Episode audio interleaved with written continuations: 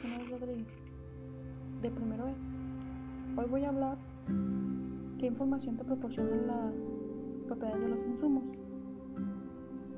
Pues el insumo es todo aquello disponible para el uso y el desarrollo de la vida humana, desde lo que encontramos en la naturaleza hasta lo que nosotros mismos hacemos. En general, los insumos pierden sus propiedades y características para transformarse y formar parte del producto final. En este caso, las paletas de hielo que hicimos son un producto que nosotros hicimos para poder disfrutar, ya que se convirtió de una leche, lechera y fresas a una, a una rica paleta.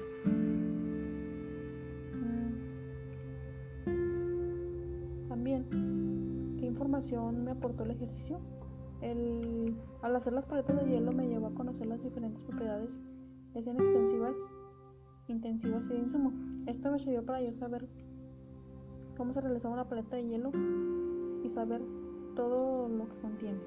Y eso es todo. Gracias.